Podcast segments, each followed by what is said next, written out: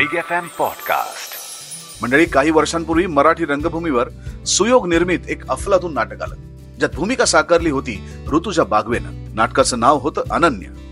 अलीकडेच या नाटकाचे तीनशे प्रयोग झाले.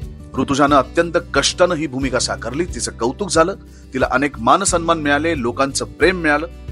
पुढे या नाटकावर सिनेमा येणार होता तसा तो येतोय. सिनेमाचं नाव ठरवण्यातही आलंय अनन्या.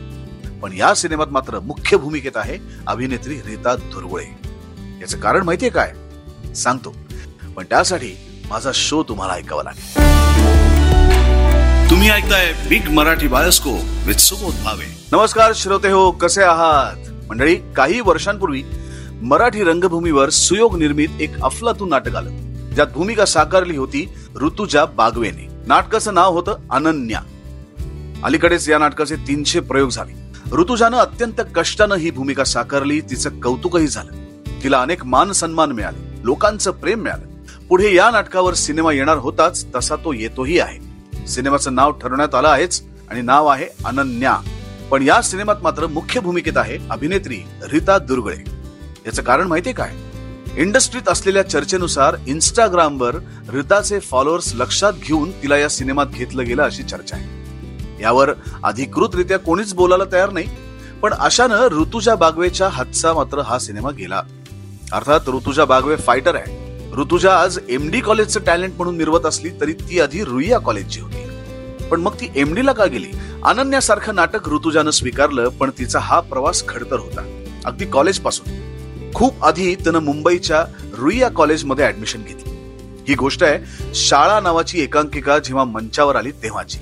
त्यावेळी रुईयामध्ये होती अभिनेत्री स्पृहा जोशी अर्थात यात काहीच बातमी नाही अनेक कलाकार एकाच कॉलेजमध्ये असूच शकतात. ऋतुजाच्या केसमध्ये ती रुईयात आली खरी पण त्यावेळी होणाऱ्या शाळा या एकांकिकेत ऋतुजाला स्थान मिळणार नाही हे कळल्यावर तिनं आपली ऍडमिशन बदलण्याचा निर्णय घेतला. तिनं थेट एमडी कॉलेजला ऍडमिशन घेतली आणि तिथून एकांकिका केली. रुईयाप्रमाणे एमडी कॉलेजचाही एकांकिका विश्वात दबदबा होता. पण केवळ आपल्याला नाटक करता यावं म्हणून ऋतुजानं थेट कॉलेजच बदललं. स्ट्रगल केला आणि स्लो बट स्टेडी हे सूत्र ठेवून ती अनन्या बनून रंगमंचावर उभी राहिली. श्रोते हो आपल्याला पडद्यावरचे लोक नेहमीच माहिती असतात. पण पडद्यामागच्या लोकांमुळे पडद्यावरचे लोक उजळून निघतात. मराठीनं हिंदी सिनेमा सृष्टीला अनेक रंगभूषाकार दिले. विक्रम गायकवाड विद्याधर भट्टे असे कितीतरी. आणि त्या सर्वांचे भीष्म म्हणवले जातात ते स्वर्गीय पंढरीदादा चुकर. गुरुदत्त पासून अगदी रणबीर कपूर पर्यंत अनेकांना त्यांनी रंगभूषा केली. म्हणजेच मेकअप केलाय. सर्वसाधारणपणे चित्रीकरणासाठी वापरल्या जाणाऱ्या प्रकाश योजनेत चेहरा उठून दिसावा. कॅमेऱ्यात चेहऱ्यावरील फीचर्स उठावेत म्हणून रंगभूषा अर्थात मेकअप केला जातो. पण हिंदीत असेही काही कलाकार होते जे मूलतः फारच देखणे होते.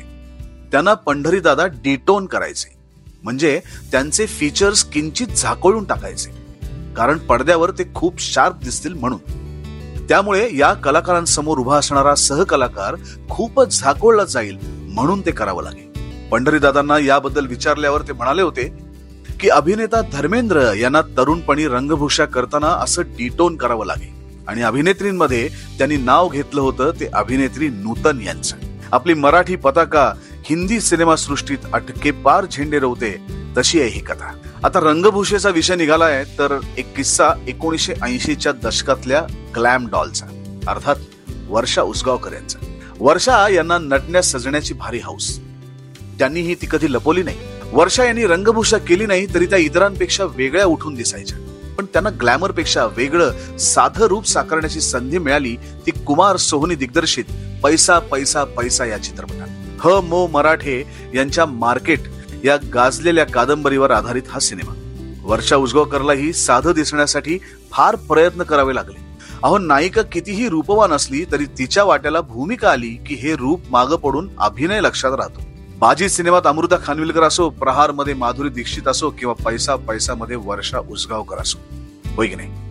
जनरली इंडस्ट्रीत सिनेमा हिट झाला की त्या सगळ्याच स्टार्सना पुन्हा एका नवीन सिनेमासाठी साईन करण्याकडे निर्मात्यांचा कल असतो.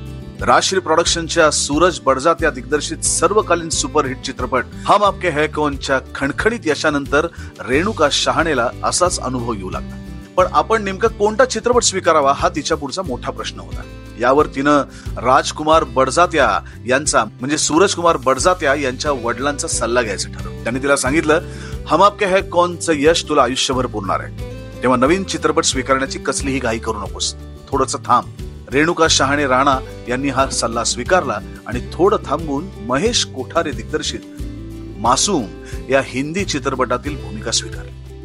इट्स ऑल अबाउट पेशन्स संयम महत्त्वाचा ऐकत राहा big Marathi bioscope with Subodh Bhave big F M podcast